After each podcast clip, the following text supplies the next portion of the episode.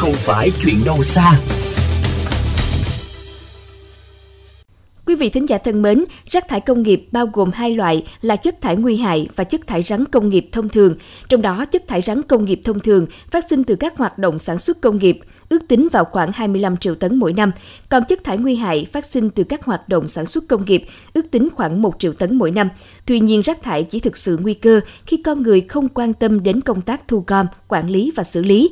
Nếu nhà nước tạo điều kiện cho các doanh nghiệp làm quen với các công nghệ xử lý rác thân thiện, thì rác thải sẽ là một nguồn tài nguyên quý giá. Phần 2 tiểu mục Không phải chuyện đâu xa, chúng tôi sẽ cập nhật đến vấn đề này. Mời quý vị cùng theo dõi. Thưa quý vị, trong 10 năm qua, từ năm 2010 đến năm 2020, công nghiệp là ngành có tốc độ tăng trưởng cao nhất trong các ngành kinh tế quốc dân, với đóng góp sắp xỉ 30% vào GDP và trở thành ngành xuất khẩu chủ lực của quốc gia.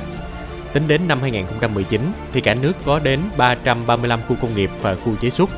Đặc biệt, Việt Nam đã hình thành một số ngành công nghiệp chủ lực của nền kinh tế như khai thác chế biến dầu khí, viễn thông, công nghệ thông tin, dệt may, da dày. Bên cạnh những mặt tích cực thì quá trình công nghiệp hóa cùng với sự bùng nổ của các hoạt động thương mại, dịch vụ đã gây nên những tác động tiêu cực đối với môi trường không hề nhỏ. Tình trạng ô nhiễm môi trường đã ngày càng nghiêm trọng hơn nhất là ở các khu công nghiệp, các địa bàn tập trung đông dân cư. Theo thống kê từ Tổng cục Môi trường, lượng chất thải rắn thông thường phát sinh từ các hoạt động sản xuất công nghiệp là khoảng 55 triệu tấn trên một năm. Riêng từ các khu công nghiệp là 8,1 triệu tấn trên một năm. Còn theo số liệu thống kê từ Sở Tài nguyên và Môi trường thành phố Hồ Chí Minh, thì hàng năm tại các khu công nghiệp, khu chế xuất trên địa bàn thành phố thải ra khoảng 70.000 tấn chất thải rắn. Con số này còn tăng lên gấp 10 lần nếu tính cả các nhà máy nằm ngoài khu công nghiệp Mỗi ngày, thành phố Hồ Chí Minh sẽ thải ra 1.500 đến 2.000 chất thải rắn công nghiệp và chất thải công nghiệp nguy hại cần được xử lý. Lượng rác thải không ngừng tăng lên mỗi năm. Tuy nhiên hiện nay công nghệ xử lý tại các địa phương vẫn là chôn lấp. Nhiều dự án xử lý rác theo hướng hiện đại như đốt rác phát điện đã được đề ra.